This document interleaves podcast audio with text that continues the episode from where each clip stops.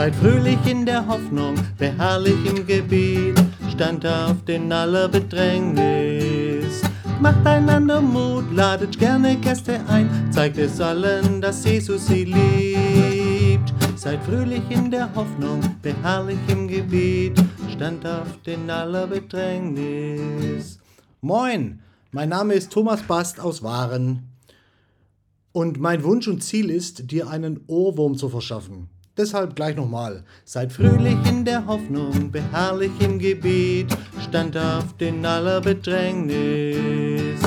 Ja, seid fröhlich in der Hoffnung, geduldig in Trübsal, beharrlich im Gebet. Das ist der Vers aus dem Neuen Testament für heute, aus dem Römerbrief, Kapitel 12, Vers 12. Und der soll, wenn es irgendwie geht, heute dein Ohrwurm sein.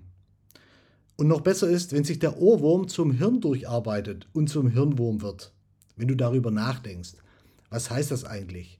Seid fröhlich in der Hoffnung, geduldig in Trübsal, beharrlich im Gebet. Freu dich über die lebendige Hoffnung, die es bei Jesus gibt. Die furchtbare Situation in dieser Welt und auch die großen Probleme in deinem Leben und Umfeld sind nicht ohne Hoffnung. In der Nacht vor seinem Tod sagte der Schweizer Theologe Karl Barth zu seinem Freund Eduard Schwei äh, Turneisen am Telefon, ja, die Welt ist dunkel. Nur ja die Ohren nicht hängen lassen. Nie. Denn es wird regiert. Nicht nur in Moskau oder in Washington oder in Peking, sondern hier auf Erden, aber ganz von oben vom Himmel her. Es wird regiert. Und zwar von Gott. Und er hat noch Großes vor und Gutes vor. Was für eine Hoffnung. Das macht Freude. Und wenn es mit der Freude bei dir nicht so funktioniert, weil du das Hoffnungsvolle gerade nicht sehen kannst, weil die Schmerzen zu groß sind oder dich die Trauer überwältigt.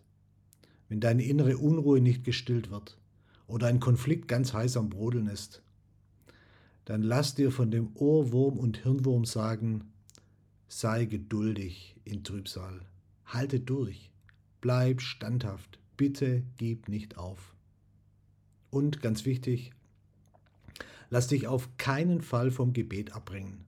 Von nichts. Sei beharrlich im Gebet. Krall dich bei Gott fest, indem du ihn bestürmst. Bring ihm alles, was dich wurmt.